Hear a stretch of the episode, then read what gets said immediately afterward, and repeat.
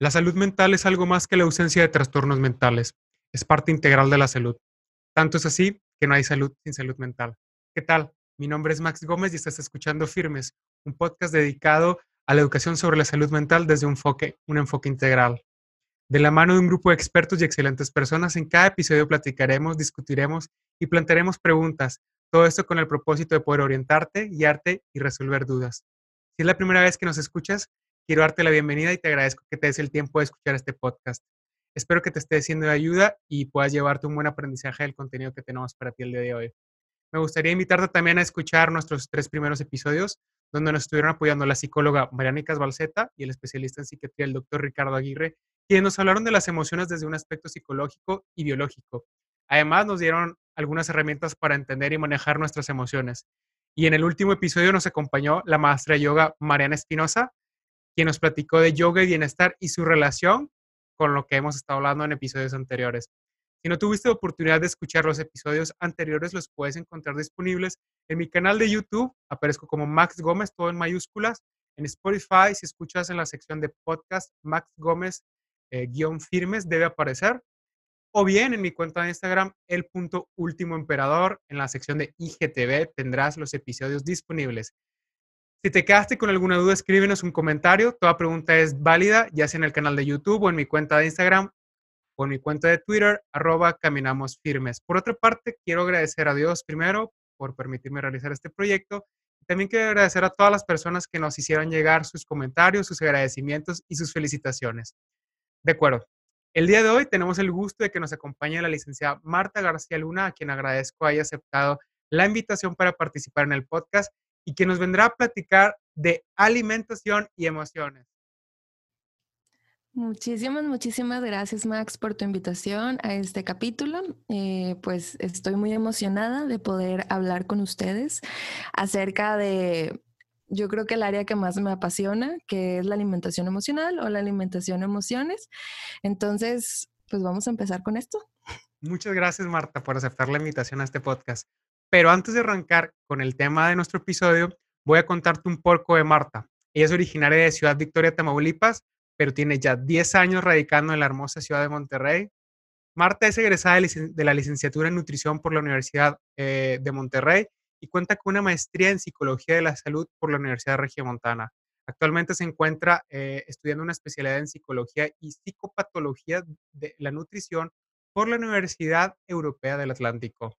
Además, ella se dedica a la consulta clínica de nutrición, pero con un enfoque psicológico donde se busca lograr cambios reales en los pacientes.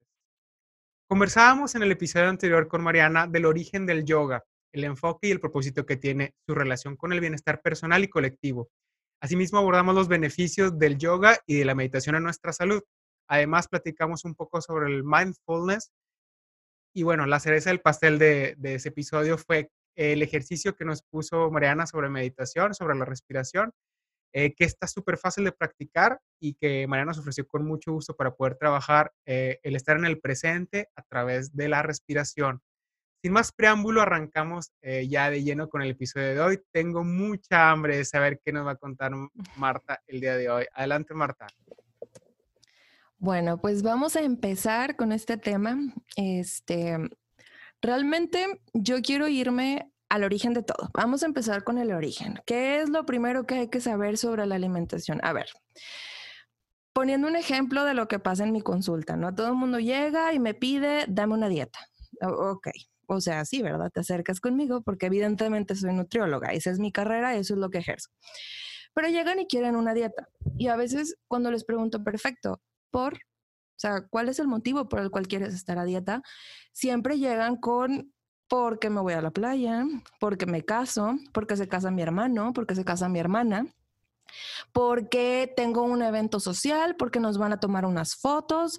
Me ha pasado vendedores porque me quiero ver bien para el cliente. Oye, está súper bien, pero realmente esos no son unos motivos, vaya, como duraderos por los cuales tú vas a ponerte a dieta, que es el primer término. Entonces siempre les digo, hay que entender, ¿no? Hay que entender por qué hacemos las cosas, hay que entender por qué estamos cambiando, por qué queremos cambiar, no nada más irnos con un motivo tan ajeno realmente a nosotros, ¿no? Algo tan pasajero, porque si no, no vamos a lograr ningún cambio. Entonces sí, siempre me pongo a preguntarles acerca del pasado. Eso les sorprende mucho, como bueno, y platícame dónde empezó tu historia. Y todo el mundo, ay, no, hombre, fíjate que cuando estaba chiquito, o fíjate que cuando yo era bebé, casi, casi. Digo, es que es básico, parece chiste, pero como dirían, parece chiste, pero es anécdota. O sea, realmente todos tenemos un trasfondo que debemos de conocer para poder lograr un cambio, pues real, ¿no? Entonces, cuando vamos para atrás, que es lo que les quiero platicar acerca de la alimentación en las etapas de la vida, ¿no? Hay que, hay que estar conscientes que nosotros el día de mañana, o si eres papá, que somos los responsables, ¿no? De las primeras etapas de la alimentación de nuestros hijos, dependen 100% de nosotros. Entonces, ¿qué quiere decir? Las primeras etapas, como yo le digo a todos los papás, a ver, yo no soy experta en nutrición infantil, sin embargo, soy apasionada de andar investigando y para entender precisamente a mis pacientes en etapas adultas, les digo, tengo, o sea, tengo que saber cómo funcionaron cuando eran niños. Esto me lleva a que cuando el niño nace, no les ha pasado, bueno, a los seis meses, al año, ay, la probadita de pastel. Ay, qué prueba. Les digo, a ver, un niño no necesita azúcar, no necesita grasas añadidas, no necesita aditivos, no necesita saborizantes, no necesita mucho menos sazonadores llenos de sal y todo. Un niño no necesita nada de eso antes de los dos años. Entonces, todo lo que nosotros le damos a un niño de eso, como hay el traguito del jugo, hay el traguito de la coca, claro, puede ser un jugo natural, ¿verdad? O sea, no estoy en contra de que, que sea, no, no, fíjate que si no es la fresa entera no se la puedes dar. No, claro, que sí, o sea, absolutamente claro que el niño tiene que probar, pero de acuerdo a lo que su cuerpo necesita. Me pasa que las mamás llegan conmigo y están bien frustradas. Oye, y de paso, es que mi hijo no quiere verduras. Pues claro, si desde niño tú le diste todo procesado, ¿cómo esperas que a los seis años el niño agarre el brócoli feliz de la vida? O sea, no funciona así. Entonces, es bien importante saber que la edad, las, las, al niño nosotros lo vamos a ir educando, tanto su paladar como sus decisiones, como que va a pasar, claro, si tú le estás dando siempre a un niño un paquete brilloso, bonito, con un animalito pintado y le pones un plato con una manzana triste y aburrida picada a un lado, la lógica ¿Qué, crees que va a pasar? Pues obviamente el niño va a escoger el del animalito y sobre todo si tiene un, o sea, una caricatura, ¿no? Que tú le estás poniendo todos los días y resulta que ahora hasta los botecitos de agua ya les están poniendo como que los, los personajes, o sea, tratando de atraer la atención del niño. Entonces, obviamente, tú como papá eres el responsable. ¿Qué pasa cuando entra que me dicen, bueno, está bien, yo hago eso, pero ¿en dónde entra aquí la, la alimentación como emocional? O sea, ¿qué pasa? ¿Qué pasa cuando un niño se cae? Cuando el niño está aprendiendo a caminar, el niño se da el sentón, les digo, son las típicas, no lo veas porque mm. luego llora. O sea, y me da mucha risa. Pero ¿cuál es la contraparte? ¿Qué es lo que siempre pasa? Se cae el niño, ya dale una paleta para que se le pase. El niño está súper contento. ¿Quieres paleta? Y le haces más escándalo y el niño empieza a manotear y todo. ¿Qué le estás enseñando al niño ahí tú? ¿Qué le estás, diciendo? Que lo estoy premiando. No, ¿y qué pasa? Me caí, me dolió, pero después viene un dulce. Ah, porque yo no digo, no dudo que sí los haya, pero híjole, está difícil encontrar el caso que premien con manzanas y con peras y con uvas. Casi siempre el premio es ese paquetito que brilla, ese paquetito que llama la atención y algo muy dulce o muy salado, que obviamente para el niño es un reforzador, ¿no? Se empieza a crear un tipo de reforzador de una, de una situación. Entonces, en este caso, las emociones empezamos desde muy pequeños a vincularlas con la alimentación. Como me caí, me dieron una paleta, entonces después de algo que dolió, viene un premio y el premio es comida y así dejo de llorar. O vean el escándalo que me están haciendo porque me van a dar a probar una galleta que yo no he probado y quieres galleta y mira, o sea, y es normal, o sea, eso es muy común. No estoy diciendo que esté mal, porque aquí creo que en el área de la salud no existe el mal y el bien. O sea, claro, puede ser correcto, puede ser bueno, o sea, porque igual me van a decir, entonces, ¿qué quieres que les dé?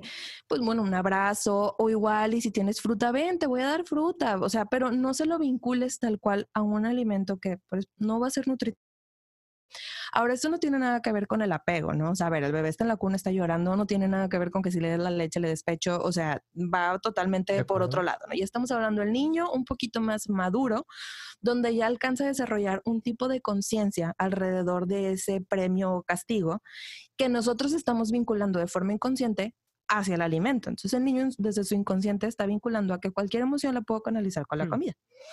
Entonces, ¿qué pasa? No sé si te hace, te hace sentido lo que te estoy Pues en diciendo. la casa nunca hemos sido así, digo, mi mamá siempre fue como que se separó, levántate, ¿no? Sí, nunca fue de, de, de Ay, esto premiarnos. está súper bien. Digo, no, no, no es que sea una mala bien. madre, ojo, eh, es una excelente madre. No, no, Al al contrario. contrario, al contrario, es que así debe ser, o sea, no debemos de vincularlo al alimento, pero es muy común, es muy común. O mira, ya están jugando con tus juguetes. Bueno, mira, yo te doy una paleta acá, pero espérate, el niño quiere jugar con los juguetes, pero no lo estás dejando porque hay un niño con el que hay que compartir, pero déjame, te- yo, mira, yo te distraigo con Sí. comida.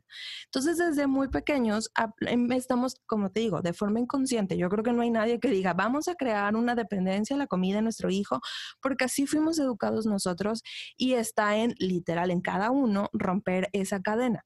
Como te digo, no está mal que el niño pruebe una paleta, no está mal que el niño se coma una rebanada de pastel, no está mal porque también me ha tocado extremos de que va una piñata y digo, ah, bueno, el niño tiene alguna intolerancia. No, no, no, es que no quiero que coma absolutamente nada. Se voltea la mamá y el niño, haz de cuenta que se quiere acabar todo el bowl de papitas porque el niño en su casa nunca Claro. lo dejan. Entonces, como que es algo que, que también le recalco mucho. Acuérdense, la liga, mientras más la estiramos, más lejos va a llegar del otro lado. Lo mismo es con la parte de la alimentación. Mientras más restringo, cuando Sí. suelto, más, más me voy a ir del otro extremo. Pero bueno, eso será otro Me tema. pongo nada más como ejemplo en Este- eso, cuando nosotros éramos pequeños era eh, súper difícil que hubiera comida chatarra en la casa, sobre todo papitas.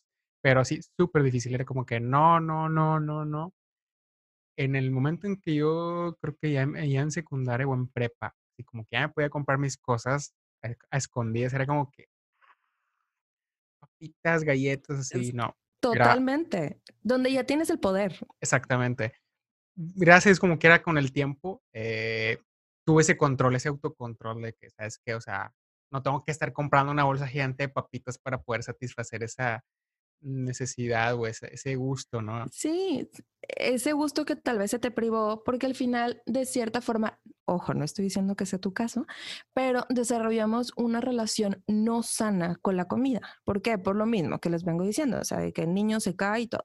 También, ¿qué pasa cuando un niño gana un juego de fútbol? Vámonos a festejar, ¿qué quieres comer? O cuando pierde, también es común, a ver, el niño tiene que, vamos, déjame y te compro una nieve, hombre, no pasa nada, campeón, vamos por una nieve, ya con eso se te pasa el coraje de que fallaste el penal, que iba a ser campeón al equipo, es, no importa, vamos a comer. Entonces, culturalmente hablando, la comida es un sinónimo de apapacho, llámese de festejo, llámese de tristeza, de lo que quieras. Y está, como les digo, no es que esté mal o esté, está bien, o sea, puede ser. Lo malo es cuando empiezas a comer desde el inconsciente. Cuando dices, ok, quiero festejar, es mi cumpleaños, qué padre, claro, vete a comer, como me dicen, y las calorías no cuentan, les digo, claro que no cuentan, disfruta, o sea, no tienes que estar contando porque eso tampoco es sano. Pero lo malo es cuando es mi cumpleaños, ya no tengo hambre, ya no quiero comer más pastel, pero está el pastel y me lo quiero acabar. Entonces, vaya, ahí es donde empieza como desde qué punto estás alimentando. Te estás alimentando desde la conciencia o desde la emoción porque es tu cumpleaños, estoy emocionada y ahora sí no cuentan y empiezan muchas a desarrollarse muchas otras cosas, ¿no? Pero regresando a lo de los niños, que es como una etapa crítica. ¿Por qué? Porque el niño va creando su propio esquema de pensamiento alrededor de las emociones y de la comida. De repente no sabes o el niño tiene exámenes y también pasa que el niño lo ves estudiando toda la tarde. Bueno, tengo un snack rico para que se te pase. Oye, sí, pero el snack no tiene que ser rico, malo o bueno, o, o como que, a ver, a ese concepto lo traemos medio chueco. Y lo importante es que el snack sea nutritivo. O sea, no le tienes que decir el snack rico, el snack mal. O sea, no, o como si es manzana está feo, pero si es papitas está Exacto. bien. O sea, como que ahí donde está. Entonces empezamos a vincular el, ah, estoy estresado, entonces puedo comerme esto. O me fue muy bien en esta materia, entonces mi felicidad, o sea, mi emoción, mi alegría, Depende. lo voy a canalizar. Ajá, exactamente, porque puedo, porque me, porque pues es, es que estoy feliz. Y así vamos, vamos desarrollando eso. Lo que me lleva a la siguiente etapa, que es clave, que tú mismo ahorita fue lo que dijiste, ya que estuve en la secundaria, o sea, la adolescencia. O sea, la adolescencia es un punto clave. Hay niños que desde más pequeños los papás les empiezan a mandar que dinero a la escuela, que se compren el lunch o que te mando cinco pesos. Bueno, en mis épocas eran cinco pesos, ¿verdad? Diez pesos. Ahorita ya no sé cuánto les tenga que mandar. Gracias a Dios me mandaban desayunado. Pero Ah, sí, no, claro, a mí me mandaban el sándwich, o sea, era como, ni Exactamente. pero, pero los viernes era de mandarme 10 pesos con mi lonche, o sea, para que te compres si quieres unas papitas, que también, o sea, desde un punto de vista, claro, a ver, como dices tú, mi mamá fue súper excelente mamá y todo, y a, ellas nadie les enseñó. Creo que la alimentación o estas bases de la nutrición que conocemos hoy son más nuevas, o sea, tienen menos tiempo porque vaya, nosotros somos una generación en donde en la barrita de cereal era lo más saludable, donde darle cereal a tus hijos de la mañana era lo mejor porque tenían vitaminas, minerales, porque es un cereal, como los nutre, y somos la generación de las bombas de azúcar. No significa, digo, no es culpa de nadie al final, porque es desde un punto del desconocimiento donde la mercadotecnia hizo de las suyas. Pero ¿qué pasa? Que ahorita ya tenemos muchísima más accesibilidad a la información. O sea, vemos muchos especialistas apasionados del tema que nos encanta hablarlo. Pregúntame, o sea, les digo, pregúntame a mis pacientes, o sea, quien quiera preguntarme, yo prefiero te lo prometo, digo, no estoy estudiando para quedarme con las cosas, al contrario, me gusta estudiar porque creo que es una forma de nutrir, ¿no? o sea, nutrirme y nutrir a las personas. Siempre les he dicho, nutriólogo que te tiene atado a ti es un nutriólogo malo. ¿Por qué? Porque es mi trabajo enseñarte a hacerlo solo. ¿Por qué me vas a necesitar toda la vida? O sea, Ahora me queda una duda antes de continuar. Me, me, me llegó esta pregunta ahorita que lo dijiste y yo creo que muchos se deben de quedar con la duda igual que yo. ¿Por qué son malas las barritas? Las barritas de cereal. Yo Depende. Y, pongo de, testimonio otra vez. Cuando yo estaba en la secundaria, tengo un amigo, mando saludos a Larón, él se debe acordar. Siempre trae esas, esas barritas de cereal, eh, unas que son verdecitas. Las Natural Valley. Y siempre le quitábamos, siempre le quitábamos, pobre Aarón. Lo siento, Aarón, pero estaban deliciosas. La verdad es que son muy ricas. No les, ha, eh, y las, siguen vendiendo. pero ¿por qué son malas? ¿Qué tienen, ¿Qué tienen de malo? Cuéntame. A ver, yo igual este, digo, está mal clasificar. También es algo que, que, estoy trabajando incluso yo como especialista en decir es bueno o es malo. Hay cosas que son más nutritivas o menos nutritivas, pero es por eso, porque una barrita de cereal te va a dar un montón de calorías. Vamos, las Natural Valley que dices específicamente, si no me equivoco, tienen como 170, 200 calorías. Son dos barritas. No son tantas, o sea, realmente no son tantas. Pero yo con esas, o sea, vaya, digo, no es porque quiera contar, o sea, pero de qué son esas calorías, de qué me las estás dando, cuántos gramos son de azúcar, cuántos gramos son de grasa. Ahora, entiende la etiqueta.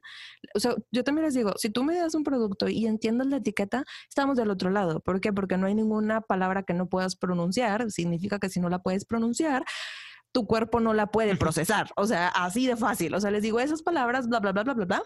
No, Claro, los puedes comer, lo vas a comer, lo vas a comer ocasionalmente, pero todos los días darle lo mismo a tu cuerpo. Cuando no lo estás nutriendo de la forma que necesita, ¿qué pasa? Tal vez tú le estás dando un montón de azúcar con un montón de carbohidratos en la mañana y el niño lo que necesita es un montón de proteína porque ya comió mucho carbohidrato del desayuno, entonces hay que darle el otro grupo de alimentos.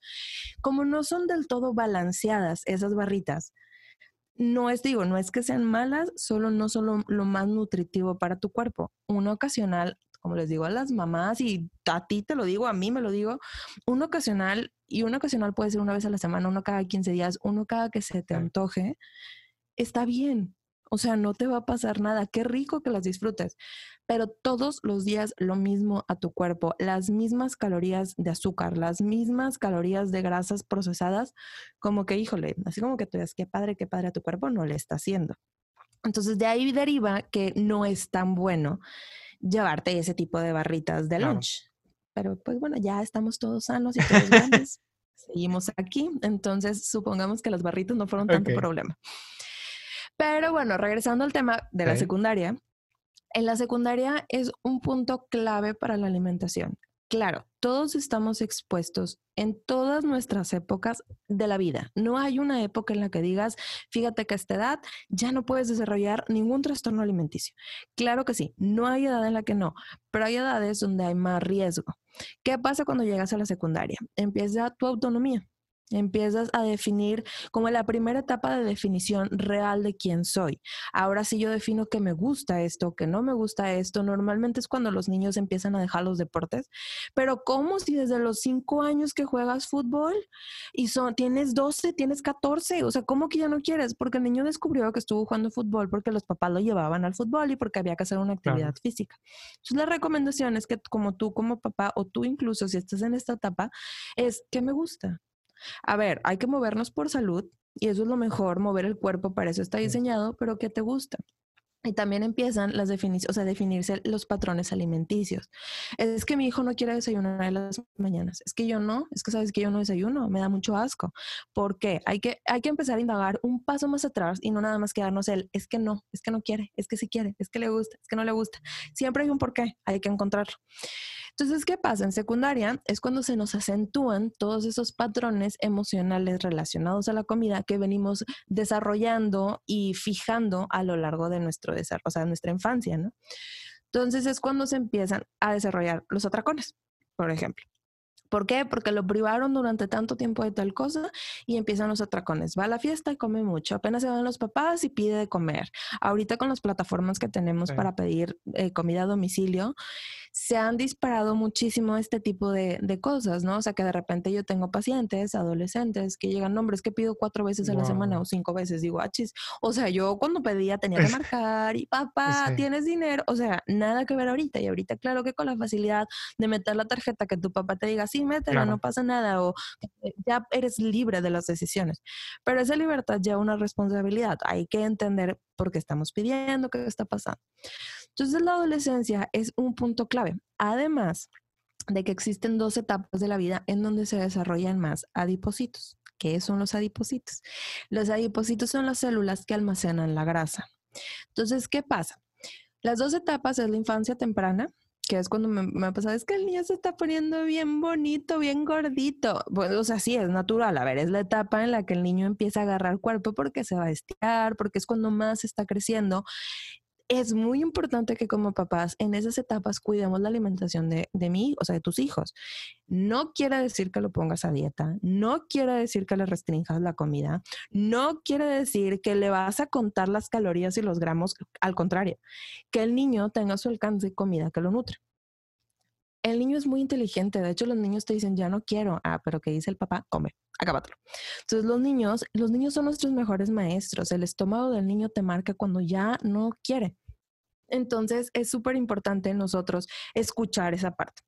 Y la segunda etapa donde se vuelve a desarrollar por el proceso hormonal, se pueden, vaya, reproducir esas celulitas, se crean más, es en la adolescencia que yo creo que todo el mundo nos pasó. El típico es que yo era bien flaco de niño, llega la pubertad y no sé qué me pasó, me inflé. O sea, y es la típica, es que yo engordé, es que en la secundaria, inicios de prepa, finales, o sea, como que esa es la etapa de secundaria, principios de prepa, donde de repente dices, oye, pero ¿por qué? Porque tal vez le empezaste a dar más comida de la que tu cuerpo necesitaba y obviamente el cuerpo necesita dónde almacenar esa energía extra. Entonces, estás en una etapa donde es más fácil crear más esas células, esos adipocitos, entonces obviamente hay más, tenemos dónde almacenar más, cabe más. Y ahí, de ahí sigue la evolución, ya te imaginas. Entonces, ¿qué pasa? Que estas etapas son claves, o sea, son claves para la alimentación. Y como, o sea, regresando al tema de las emociones, en la pubertad nadie se entiende. nadie se entiende. Es la etapa donde un día te quieres y al día siguiente te quieres cortar los dedos porque te caen gordos. Entonces, si tú dices, pero son mis dedos, pero me caen gordos. Y un día más a tu mamá y el día siguiente no sabes por qué eres su hijo. Y al día siguiente tu papá es tu mejor amigo y al tercer día lo odias por no dejarte salir y por no dejarte hacer lo que quieras, porque hay un proceso hormonal de por medio. Entonces, eres una emoción con pies. O sea, todo se, se, maneja por impulsos en esa etapa y la alimentación va de la mano. Además, que es la etapa en donde empiezan las reunioncitas, las saliditas, donde, ¿qué pasa? No, hombre, que los papás incluso, no, hombre, les voy a comprar un chorro de papas, les voy a mandar a comprar un postrecito, les voy a poner para que hagan hot dogs, para que coman hamburguesas. Entonces, se te pone en bandeja de plata. cuando sales con los amigos, ¿no? Te vas a cenar ah. papas asadas, hamburguesas, salitas, pizza, o sea, lo más grasoso posible. Claro, o sea, tú quieres el mugrero. En pocas palabras es, vamos a comer mugrero y es la dinámica del viernes, la dinámica del sábado, porque son los dos días que sales. Amén. Entonces, amén. Entonces, al final es una etapa donde tu emoción te está dictando mucho, pero desde el inconsciente otra vez, porque a veces no sabes ni por qué estás comiendo tanto en la fiesta si es porque te estás dejando llevar o como dices tú, o sea, tú no había papitas, pero apenas tuviste el poder de tú decidir qué comer y te tome, o sea, una bolsa completa. No estoy diciendo que sea tu caso, pero lo acabas de decir. Entonces, al final de ahí viene todo, ¿no? O sea, decir, bueno, en esta etapa es un punto clave para que se desarrollen muchas cosas. Empiezas también a fijarte físicamente en el otro. Empiezas a notar o como mujer o como hombre, empiezas a voltearte a ver y decir, órale, puedo estar más delgado o porque estoy tan delgado. O sea, empiezas ya a tomar una importancia desde el físico, desde lo que ves en un espejo. Entonces es bien importante en, esa, en ese momento como cuidar qué está pasando por la mente de la persona y que ese entrenamiento que tenemos de toda la vida, de no importa cómo me siento, la comida es mi, mi apapacho, no potencializarlo. Porque, por ejemplo, una anorexia tiene en gran, o sea, en, muchos, muchos casos, un origen desde el control, porque es algo que puedo controlar. Como el alimento lo puedo controlar, no puedo controlar muchas otras cosas. Desde la emoción me lleva, o sea, todo lo que estoy sintiendo, controlo la parte de la alimentación. Claro, es un, trastorno muy complejo. No te estoy diciendo que este es la única, el único factor o algo, pero sí tiene, sí, o sea, tiene un fundamento. Te puedo, o sea, podemos hablar de esto y con estudios científicos y todo, con casos incluso o sea, de pacientes que yo tengo, que he tenido, que hemos platicado, que hemos trabajado, donde tiene un origen desde el control o desde llamar la atención por situaciones familiares complicadas y viene desde allá, ¿no? Como no estamos trabajando la parte mental, lo reflejo con la parte alimentaria, porque es lo que sé hacer, es lo que toda la vida se me ha enseñado a hacer y es lo que he venido practicando para que en este momento crítico y clave de mi vida lo afianzo.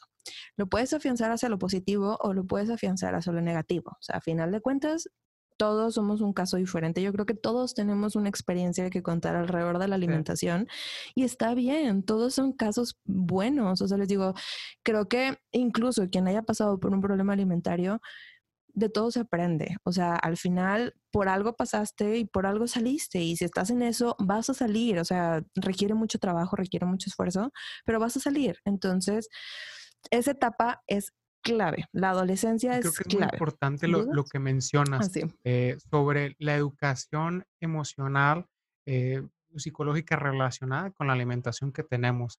Porque sí, cierto es que, mm, digo, no sé, nunca he conocido a alguien así expresamente, a alguien que diga, oye, sí, yo estoy al tiro con esto, ¿no? O sea, estoy bien claro con cómo me a mi alimentación y cómo la relaciono con mis emociones o con, o con mi psicología es un tema totalmente es desconocido. Bien difícil. O sea, Normalmente pasa en la adultez, que es cuando llegan a mi consulta, con ya una conciencia desarrollada, ya, y, a veces pueden llegar más chicos, ¿no? O sea, pueden ser 16, 17 años. Es muy complicado porque todavía no sabes tú ni qué, vaya, no que no sepas qué eres o quién eres, pero estás en ese proceso. O sea, un día pues una carrera eh, universitaria, ¿no? Un día quieres poder ser abogado y el siguiente eres médico y terminas siendo diseñador gráfico.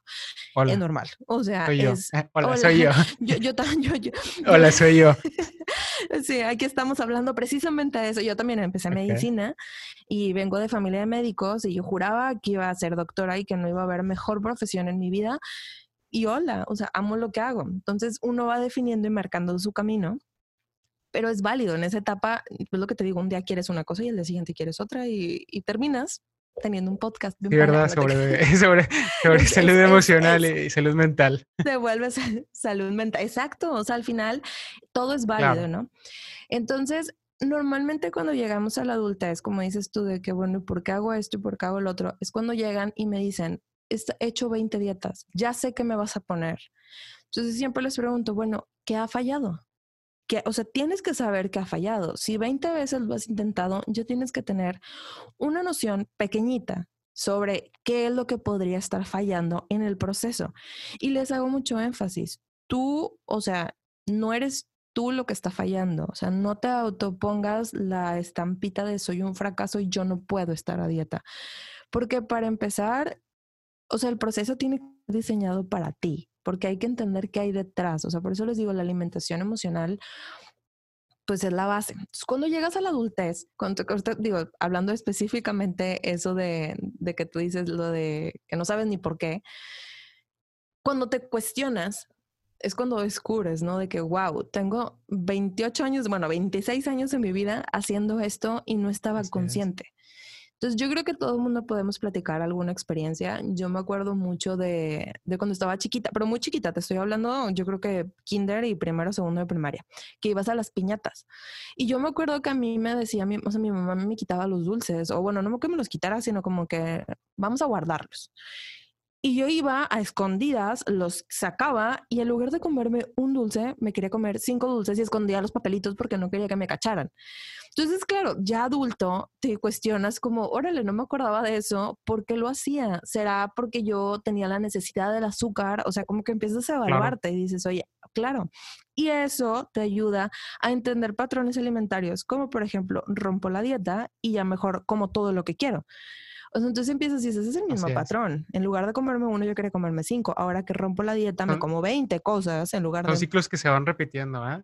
Y que, y, que los hacemos de, manera inconsciente de cierto, hasta cierto punto, porque no recordamos o no estamos conscientes de que eso lo hacíamos antes. Y es, digo, esto es como lo que trato siempre de transmitir a, través de mi testimonio en el podcast. Es, eh, yo hacía esto eh, esta situación o antes esta situación, yo actué de tal o tal manera y ahorita estoy siendo consciente de que está mal o no estaba bien, o no que no estuviera mal o estuviera bien, pero creo que no es la manera apropiada de resolver la situación de esa manera. Total, sí, totalmente. Y, y, yo creo que todos, digo, todo el mundo tenemos una patita de la cual cojeamos, sí. Y está bien, o sea, está bien aprender de esos ciclos, como tú dices, para romperlos. Todos los ciclos se pueden romper. Cualquier psicólogo o psicóloga te van a decir, claro Exactamente. Que se puede. Y eso es, lo más... No, es fácil. No es fácil y creo que es muy importante lo que acabas de decir. Eh, debemos de romper esos ciclos.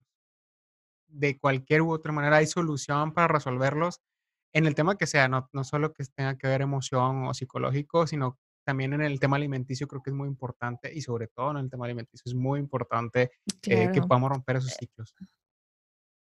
Es que está en las finanzas, ¿sabes? O sea, las finanzas, a veces tenemos unas finanzas muy malas y creemos que no podemos romper, pero son ciclos que se repiten. Gano, gasto, gano, gasto. Oye, ¿dónde está la palabra ahorro? ¿Dónde está esto? Entonces, cualquier persona que sea un experto en su área te va a decir, hay que romper, hay que aprender. Nunca es tarde para aprender, nunca es tarde para empezar, nunca es temprano, nunca, o sea, siempre va a ser el momento adecuado. Entonces, la alimentación, cuando llegan conmigo y me dicen, es que me he puesto 20 dietas, vamos a empezar desde cero. O sea, les digo, y platícame tu historia. O sea, siempre es platícame tu historia. ¿Cuándo empezó? No, pues es que fíjate que cuando me casé, señora de 60 años, y yo, muy bien, ¿quieres empezar cuando te casaste hace 30? Excelente, se puede. Va, va, a cambiar tu cuerpo, pero se puede. Pero entonces, ¿qué estabas haciendo antes de casarte? O sea, porque, o sea, entonces te vas más atrás y más atrás y, y, empiezas a ver, y empiezan a ver comparaciones, ¿no? Empiezas a ver, no, es que mi hermana, fíjate que ella sí comía y yo no comía, entonces, oye, pero ¿por qué me sacas a tu hermana? ¿Qué está pasando? Entonces empiezas a como que a rascar un poquito de tu propia historia y defines que vienes comiendo de acuerdo a cada emoción que vas presentando en tu etapa, o sea, en cada etapa de la vida. Les digo, a ver, cada etapa de nuestra vida nos va a generar un estrés. O sea, y es como la siguiente parte que quiero hablar, o sea, el, tema del estrés y la alimentación, o sea, al final va, de la mano, estrés, emoción, o sea, es el, mismo ciclo, ¿no? Qué interesante que comentas eso, eh, de que van de la mano y sí, cierto. Y va de nuevo. Testimonio personal. Me gusta mucho compartir esto. Eh, antes, bueno, hace unos meses, bueno, ya más de un año, yo era vegano y fui también vegetariano. Siete, siete años de vegetariano, dos o tres años de vegano, ya ni me acuerdo. Eh, estuve viviendo en Francia, entonces de ahí es cuando empezó mi veganismo tiene así como que allá es, el auge está muy grande en Europa. Sí, sí, sí. Tienen un, un, movimiento muy fuerte de veganismo. Y hay facilidad de conseguir Y hay facilidad los, y, alimentos. y, factibilidad porque no es tan caro como aquí Exacto, en México. Son accesibles. Son, son accesibles totalmente.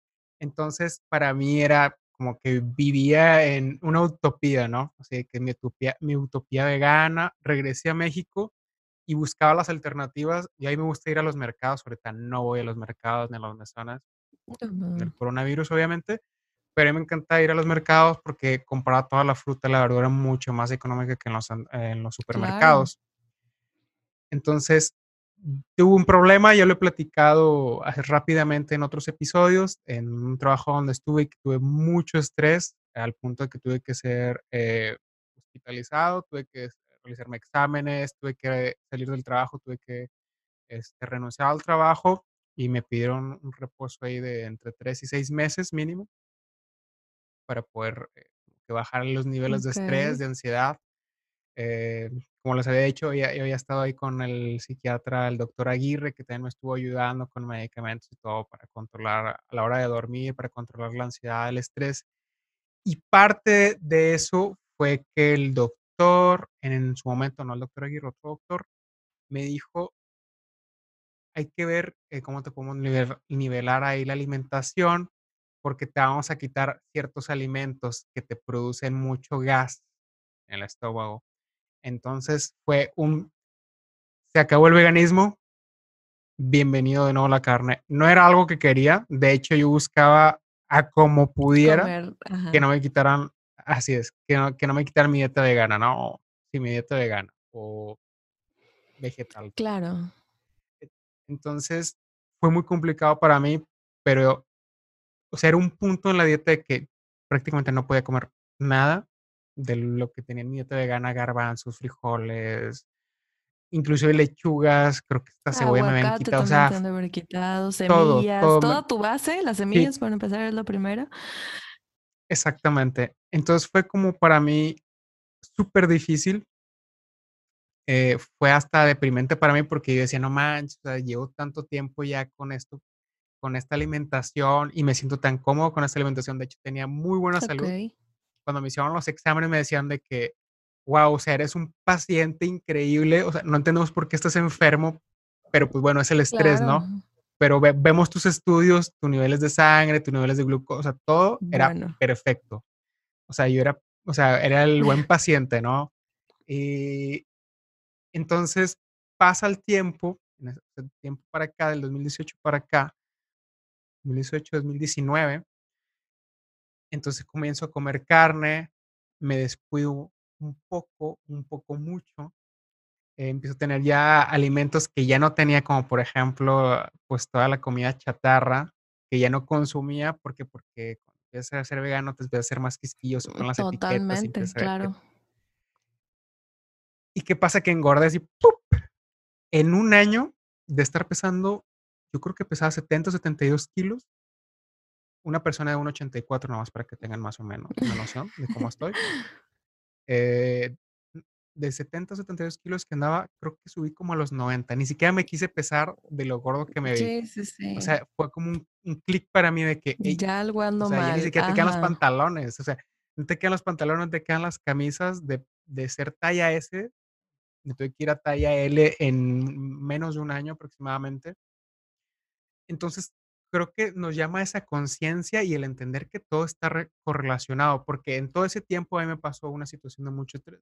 Tengo un negocio, tengo un restaurante y empezamos a ir eh, en ventas muy bajas, empezó una situación muy difícil económica, nuevos gobiernos, nuevos cambios eh, políticos, entonces nuevos impuestos. Todo cambia, claro. Y todo influye, esa es la palabra clave. Todo, influye. Eh, la, la, vida personal influye también, entonces yo empecé a caer como una depresión en picada. ¿Por qué? Porque venía de, ansiedad y estrés.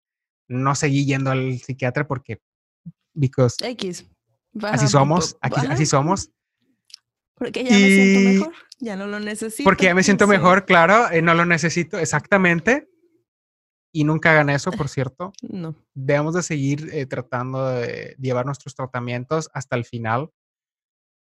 Entonces, llega este punto en el que yo me doy cuenta, hasta este año, ojo, en el que yo soy un poco más consciente, viene toda esta temporada del coronavirus, yo soy más consciente de esto y digo, oye, o sea, a ver, párale, detente, reflexiona, ¿qué estás haciendo?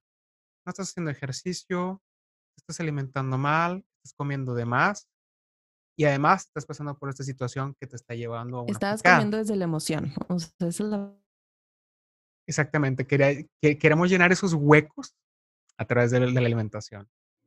Completamente mal. Entonces, eh, empiezo a tener, y ya con esto voy a concluir. No, tú sigues.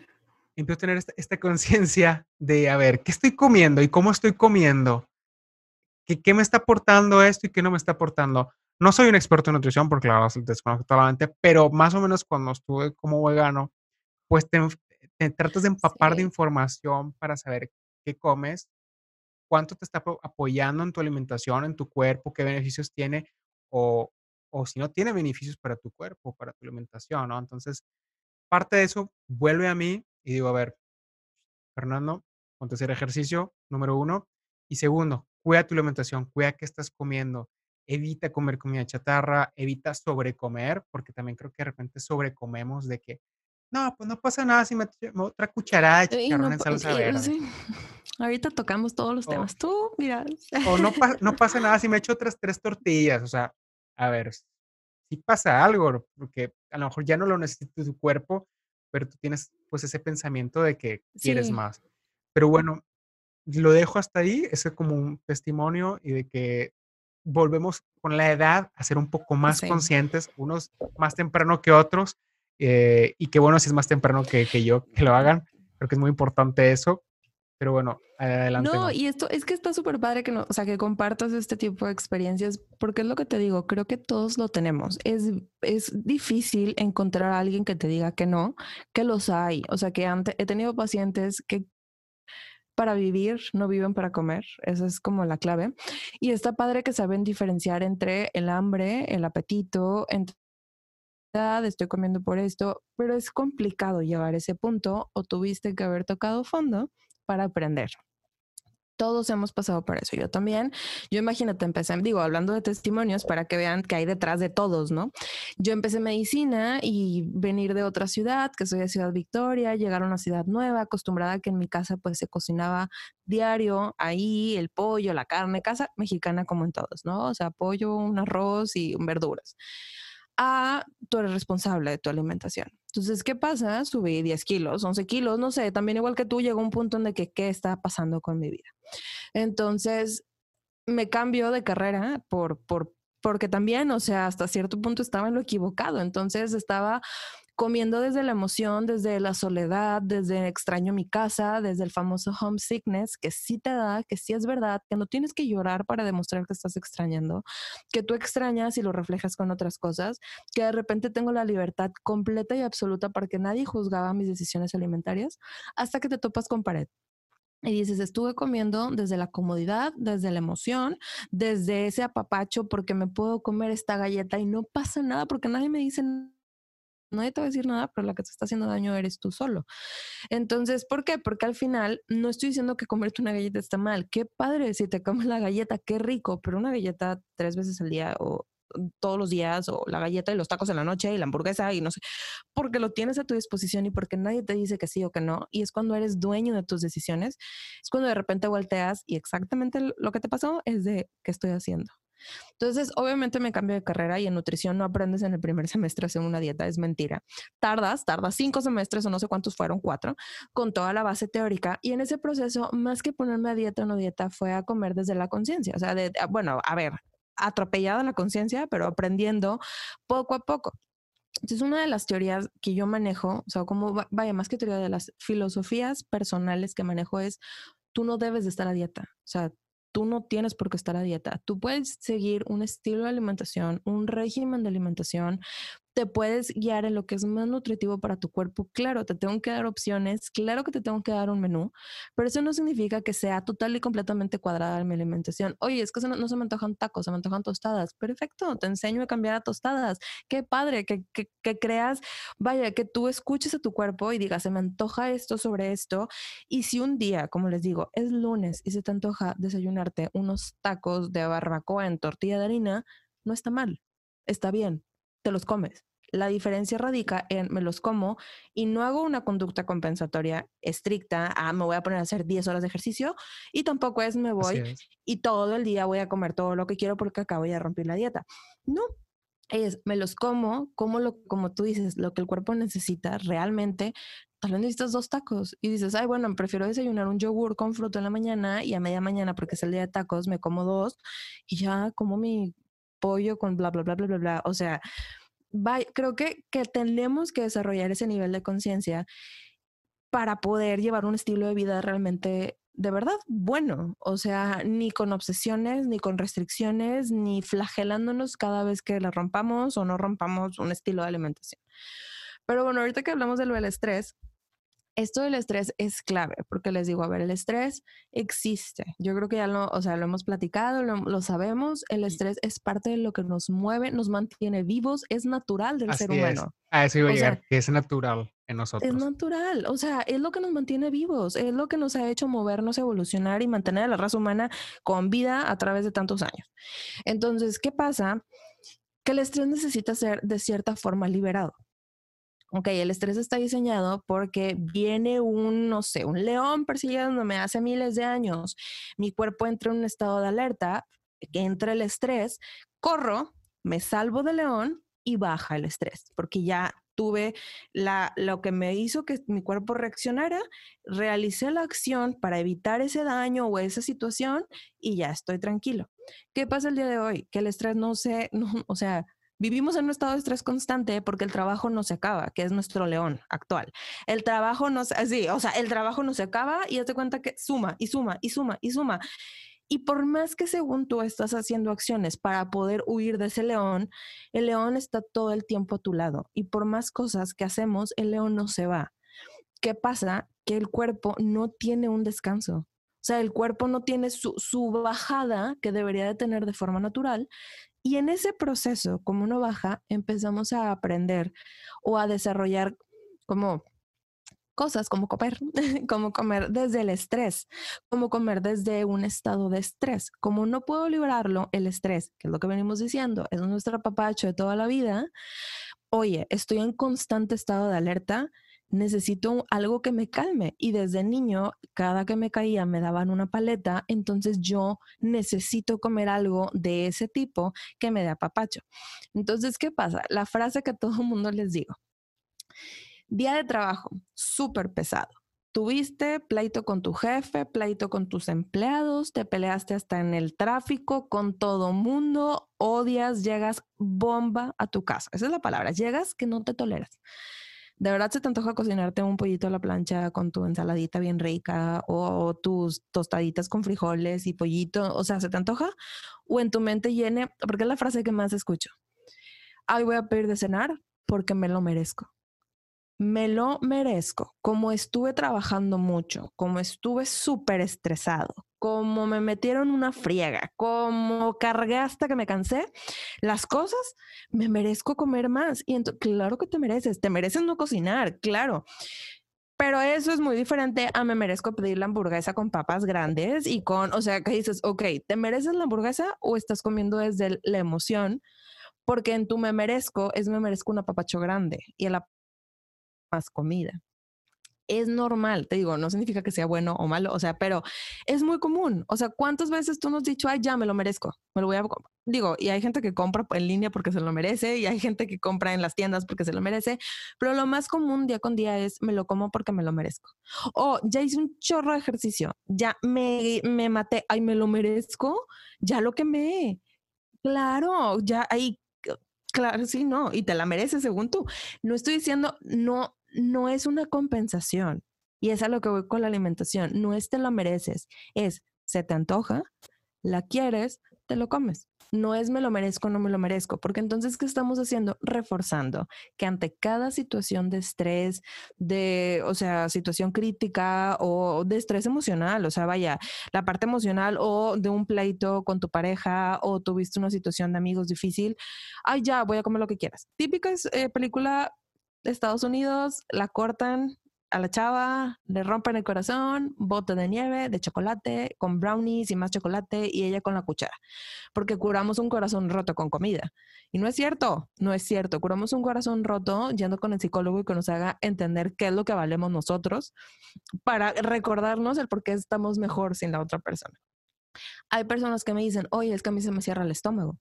Es que yo no como, es que yo no como. Y es normal, a ver, es fisiológicamente normal que el apetito se inhiba o se incremente. A ver, no estoy de acuerdo, tu cuerpo está estresado todo el tiempo, está trabajando todo el tiempo, es normal. Puedes no comer, puedes trabajar en, oye, aunque coma poquito, ¿cómo lo voy a hacer para nutrir mi cuerpo? O traigo mucho apetito, ¿cómo le voy a hacer para nutrir mi cuerpo? O sea, las dos extremos tienen su solución desde el punto de voy a darle lo mejor para mi cuerpo. Entonces es como que súper, súper, súper, súper, súper común eso. Y si es algo que debemos, o sea, de, romper. Digo, y metiendo aquí lo de la costumbre, digo, lo del estrés y todo esto, quiero tocar el tema de la ansiedad. Son cosas diferentes. O sea, les digo, la ansiedad y el estrés no son lo mismo. Un estrés constante sí te puede llevar a, mm, o sea, a generar un tipo de ansiedad o un cuadro de ansiedad. O sea, se puede generar muchas cosas, pero en sí, o sea, no, no, una cosa es que estés estresado y otra cosa es que estés ansioso. Entonces es algo de lo que más yo escucho en mi consulta. Digo, es que siempre estoy súper ansioso, siempre quiero comer, siempre estoy ansioso. les digo, a ver, a ver, a ver. ¿Estás ansioso o es ya una costumbre? Todos podemos tener episodios de ansiedad, todos a veces estamos, o sea, por situaciones que pasamos día a día porque la mente te está atravesando ese, ese vaya, ese caminito de ansiedad. No está, como les digo, no es que esté mal, o sea, la ansiedad va a existir, se nos va a presentar en muchas etapas de nuestra vida. Nadie está exento de tener ansiedad generalizada, de tener un cuadro de ansiedad, de tener un episodio de ansiedad agudo, todo mundo, a ver, yo les digo, no es que se los firma con sangre, pero vamos a pasar por un momento así, porque es en la naturaleza del ser humano. ¿Por qué? Porque vamos a tener eventos estresantes a lo largo de nuestra vida que nos van a, llevar a eso y es normal. Y son eventos que muchas veces no podemos controlar nosotros, que no están en nuestras manos. Claro, entonces no te preocupes, o sea, no te preocupes por algo que todavía no pasa. Les digo, cuando pase va a pasar y te vas a dar cuenta. No te, o sea, no pasa nada.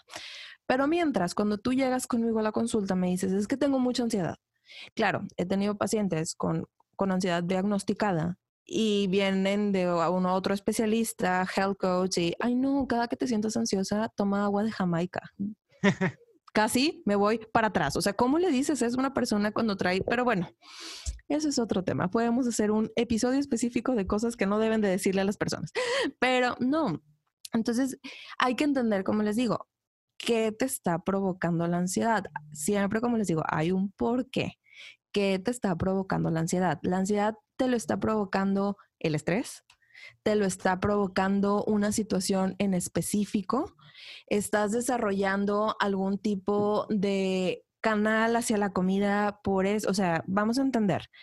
No, es que me doy cuenta que es las tardes cuando ya estoy por cerrar el trabajo, haz de cuenta que me paro más ahorita con el home office, ¿no? Me paro 10 veces a la cocina y necesito picar. Necesitas picar y es porque sientes mucha presión, porque hay que entregar algún reporte. O sea, les digo, ¿qué te está haciendo pararte a la cocina? Y de repente llegan a la conclusión de, es que es costumbre. Claro. Entonces les digo, no estás comiendo por ansiedad, estás comiendo porque te acostumbraste durante X número de tiempo a hacerlo. ¿Qué pasa? Secundaria, se te sales de todos los deportes, estás en tu casa, casas en tu casa cuando no tienes tarea y no tienes examen, comer. Porque en el refri y típico, es que en mi casa siempre había todo, comer, o sea, comer, lo que te encuentres, comer. Ah, y es por aburrimiento. Eso es otra de las costumbres, ¿no? No estás comiendo por ansiedad, estás comiendo por aburrimiento. Entonces les digo, si hay que hay que definir a qué le llamas tú comer por ansiedad, porque llegas tú con la banderita de soy muy ansioso o soy muy ansiosa y realmente no es que lo seas, es que digo, puedes traer otras cosas y eso es totalmente válido, como no te desacredito lo que puedas estar sintiendo, pero respecto a la alimentación, ¿estás siendo ansiosa o estás comiendo por costumbre? Entonces es bien importante definir como esa parte, eh, como rascarle un poquito, ¿no? Entonces cuando llegan y me preguntan, bueno, ¿y qué puedo hacer? O sea, como que es la típica, bueno, ya llegué, ya te conté, ya entendimos que estoy aburrido, que estoy esto, que estoy lo otro. Es cuando, cuando llegamos al punto de acuérdate que cada uno tenemos que seguir un proceso. Tenemos nuestro camino y es personal. Vaya, igual y te puedo poner opciones a ti, a, a tal, a fulanito, sutanito y todos, pero cada uno trae un proceso conmigo diferente y es lo que tenemos que, como que de definir, ¿no? Porque la dieta Vamos a hablar. ¿Por qué la dieta keto no es para todos? ¿O por qué la dieta de Atkins no es para todos? ¿O por qué la dieta paleo? ¿O por qué la dieta es? Porque cada uno tenemos una forma de trabajar diferente, porque cada uno tenemos una manera de alimentarnos diferente. Tú fuiste vegano, fuiste vegetariano. El país donde estabas, la cultura, de hecho, el tipo de alimentación, todo es diferente, ¿no? Totalmente. Pero siempre diferente. cuando llega una persona, y, y digo, esto es un caso de, de, o sea, que me tocó, que llegó y me dice, es que soy vegano. Y le digo, ok. Y siempre la pregunta es, ¿por qué? Siempre cuando tú decides hacer algo, tiene que haber un motivo por el cual. Si lo dices, ay, porque sí, se va a ir. No va a existir, porque no estás anclado a una idea, o sea, real. No tienes un principio por el cual hacerlo. Entonces yo le preguntaba a este chico, ¿por qué eres vegano? Para yo entender, porque si me dice, oye, es que sabes qué, no quiero por los animales, por me gusta mucho la alimentación, la disfruto bastante, ¿no sabes? Pues nada más. Y yo, otra vez, repítelo, más alto, no te escuché. Así Sí. me dice, no, pues es que nada más, o sea, realmente como que quería enflacar y pues se me hizo fácil. Mm, ya. Entonces, enflacar con un tipo de dieta que tal vez no es la indicada para ti, es más que tal vez ni le estás disfrutando, pero como viste resultados en X número de tiempo, pues ya, Sí. ya que ya estoy aquí, ya me encaminé, ya lo voy a seguir haciendo porque obviamente acción-reacción, obtuviste un resultado de tu tipo de dieta, obviamente vas a querer seguir por ese camino porque aparte va a haber mil reforzadores alrededor de eso, como te ves muy bien, se ve que has perdido peso, Así es. Y de hecho, en, en redes sociales, ahorita está muy de moda, pues están de moda lo de ser vegano, para empezar, sobre todo en Estados Unidos y en Europa. Y está muy de moda que hay eh, atletas veganos, sí, que por lo tanto eh, suben cosas a redes sociales y de que, ah, el antes y el después, antes de ser vegano y el después de ser vegano, ¿no? Y se ponen súper fuertes, marcados, ¿no? O sea, y creo que está mal también hasta cierto punto que hagamos esto, porque creemos o tenemos la creencia de que solo siendo veganos podemos tener ese, ese cuerpo, ese físico, ¿no? Y creo que no va por ahí. Yo soy del pensamiento que, como dices, creo que tenemos que tener eh, bien identificado el por qué tenemos una dieta o estamos desarrollando eh, una dieta, y, pero bien definido, o sea, estar seguros de que la queremos hacer y que es para nosotros, porque no a todas las personas claro. eh, se puede aplicar una dieta vegetariana o una dieta a base de plantas, como le llaman la dieta, la dieta vegana también, porque el veganismo al final pues es un movimiento, pero a lo que le llaman eh, based plant eh, Ujú. diet, ¿no? Una dieta, eh, una dieta basada en plantas que no se puede para todas las personas. De hecho, No. creo que en las mujeres, de hecho, es muy riesgoso la dieta en base de plantas y les puede llevar a la anemia, si no me equivoco.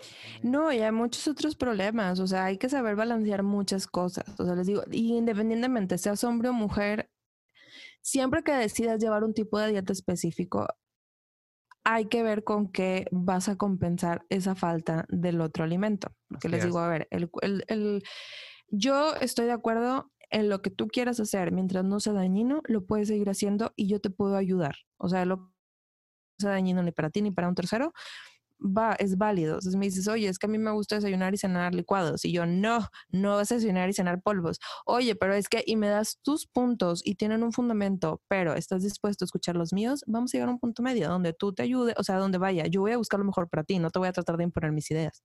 Pero les digo, el cuerpo humano está diseñado para recibir los tres grupos de alimentos, ¿no? Proteínas, carbohidratos y grasas, además de los micronutrientes, o vitaminas y minerales. Y como les digo, de alguna forma tenemos colmillos. Los colmillos son un reflejo de que estamos diseñados para cortar la carne. No significa, gracias ahorita a todo lo que ya sabemos, hay muchas formas de no comer carne y recibir todos los nutrientes. Pero si en el proceso tu cuerpo te dice, ¿sabes qué?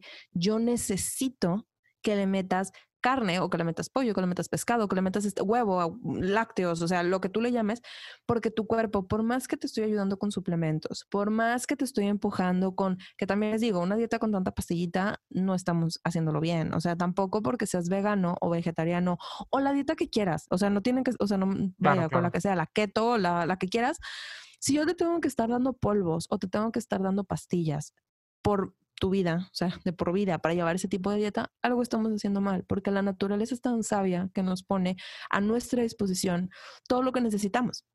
Entonces, hay que ser como que hay un poquito más conscientes de qué estoy haciendo mal o aprender a hacer combinaciones. Vamos, vas aprendiendo. Cuando llega un punto donde sí lo logras, es porque tu cuerpo sí pudo.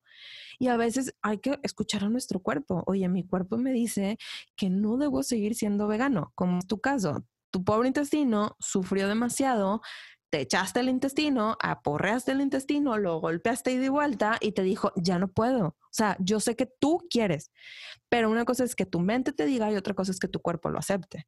Entonces tu cuerpo te está diciendo, espérame tantito, o sea, yo necesito recuperarme. Así Entonces, es. ¿qué va a pasar? Que tal vez tu balance es 70-30. 70% de mi dieta es más pegada a un vegetarianismo o un veganismo, o sea, voy a tener una dieta basada en plantas, como dices, y el 30% se lo voy a dar de otros nutrientes que sé que me van a hacer bien.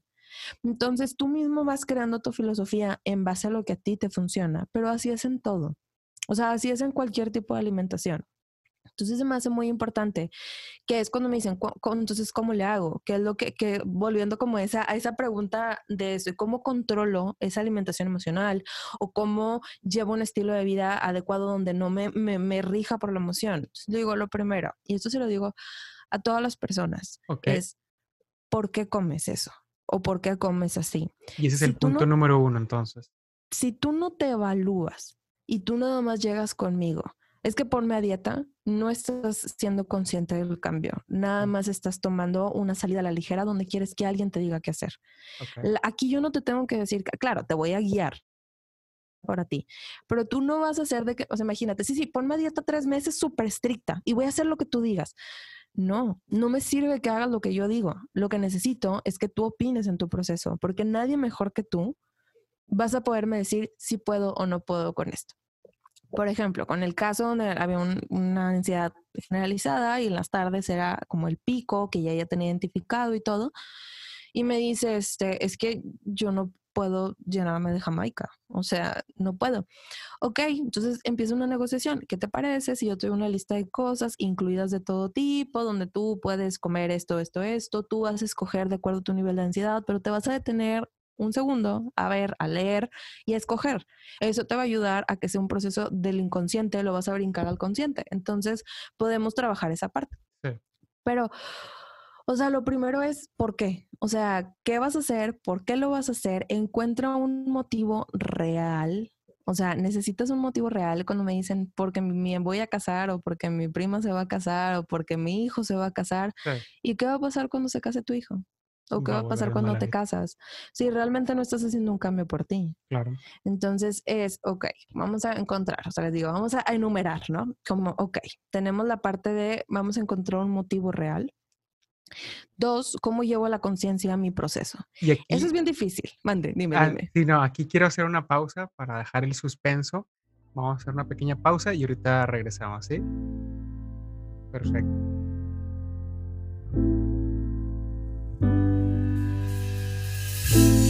Lo esencial es invisible a los ojos. Lo esencial thank you.